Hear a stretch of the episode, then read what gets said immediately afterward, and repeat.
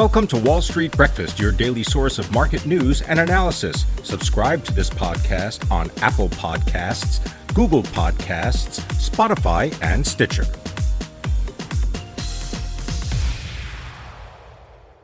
Good morning. Today is Wednesday, November 17th. I'm Pim Fox. Our top stories include President Biden to name the Fed chief by Friday, the government will back $1 million mortgages, and your private jet charter is sold out.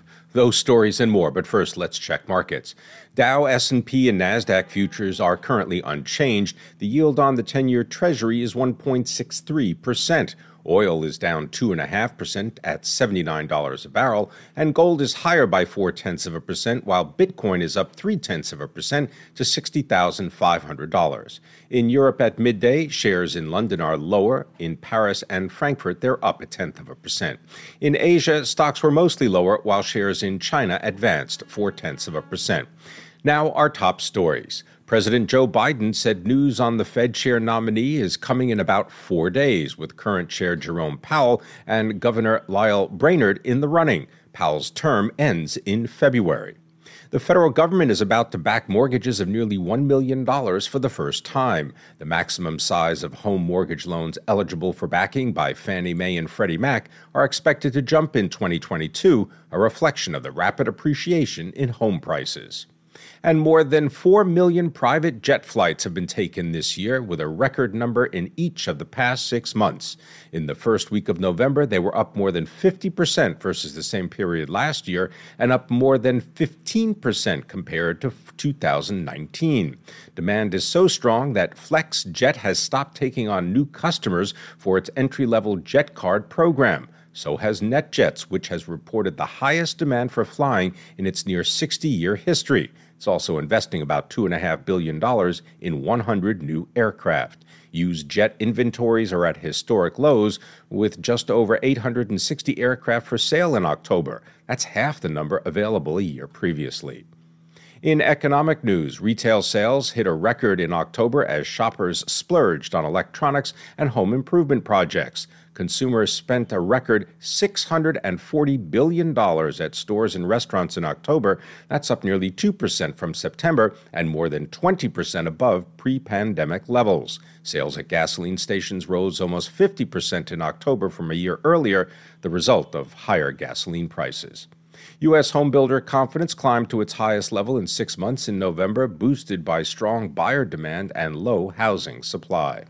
Treasury Secretary Janet Yellen warned lawmakers that the United States would be unable to pay its bills as soon as December 15th and urged Congress to take swift action to lift the nation's borrowing cap.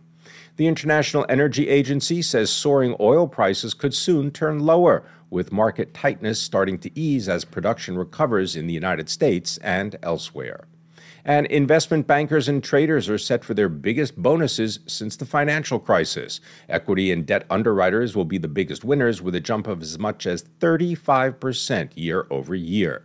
The average annual salary for registered nurses, not including bonus pay such as overtime, increased about 4% this year to $81,000. In company news, home improvement and hardware giant Lowe's reported earnings and revenue that beat analyst estimates. Shares are up 2% in pre market trading. Target is lower by 1.5%. Despite reporting earnings and revenue that exceeded estimates, comp store sales rose nearly 10%, while digital sales grew 30%. Rivian Automotive's market capitalization is now greater than that of Volkswagen, which is the second largest automaker in the world by volume. Lucid Motors' market value topped Ford's on Tuesday. And Sono Group is due to start trading this morning under the symbol SEV. The German solar powered car startup is seeking a valuation of more than a billion dollars. Sono said it already has 16,000 reservations for its Sion solar electric vehicle. The Food and Drug Administration is aiming to authorize booster doses of Pfizer and BioNTech's coronavirus vaccine for all adults as early as Thursday. The Biden administration is planning to pay about $5 billion for a stockpile of Pfizer's new COVID 19 pill. That's enough for around 10 million courses of treatment to be delivered in the next 10 months. A similar pill, developed by Merck and Ridgeback Biotherapeutics, could be authorized as soon as early December. Pfizer's treatment is to be taken as a regimen of 30 pills over five days. Merck's requires 40 pills over five days. Shares of La-Z-Boy jumped more than 6% in the extended session Tuesday after the furniture maker said second quarter sales hit a record.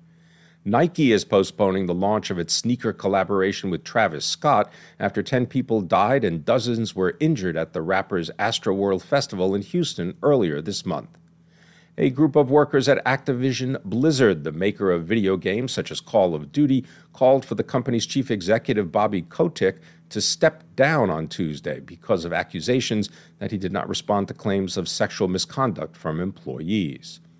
Qualcomm shares climbed 8% to a record close Tuesday after the company said its $1 billion automotive business would reach $10 billion in 10 years and that sales linked to connected devices could advance more than 75% through 2024.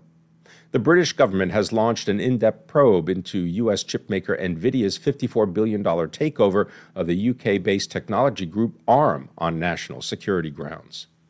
The CBS Studio Center in Los Angeles will be sold to two real estate firms that have agreed to pay nearly $2 billion for the historic property. And Miramax is taking legal action against director Quentin Tarantino over his plans to auction off script pages for seven scenes that didn't make the final cut and other artifacts from the cult classic Pulp Fiction as non fungible tokens, or NFTs. Fenway Sports Group, the company that owns the Boston Red Sox, is in talks to buy the Pittsburgh Penguins hockey team. And in other news, 35 pieces of art owned by the former couple Harry and Linda Macklowe, including masterpieces by Mark Rothko and Frida Kahlo, sold for more than $650 million at Sotheby's in New York. The sale far surpassed the auction house's $400 million estimate. At 7 a.m., Dow, S&P, and Nasdaq futures are unchanged. The yield on the 10-year Treasury is 1.63%. Oil is lower by 2.5% at $79 a barrel. Gold is higher by 4 tenths of a percent, and Bitcoin is climbing 3 tenths of a percent, trading at $60,500. In Europe at midday, shares are lower in London while they are climbing in Paris and Frankfurt. In Asia, stocks closed mostly lower, while shares in China advanced four tenths of a percent. Coming up, the Census Bureau reports new residential construction data for October, while Cisco Systems and NVIDIA announce quarterly results. Thanks for listening and have a successful day. That concludes today's Wall Street Breakfast. Thank you for listening. For the best news and analysis on the web, go to seekingalpha.com. To subscribe to this podcast, go to Apple Podcasts, Google Podcasts, Spotify, and Stitcher. You can sign up for our other podcasts, Alpha Trader and the Cannabis Investing Podcast, on those platforms as well.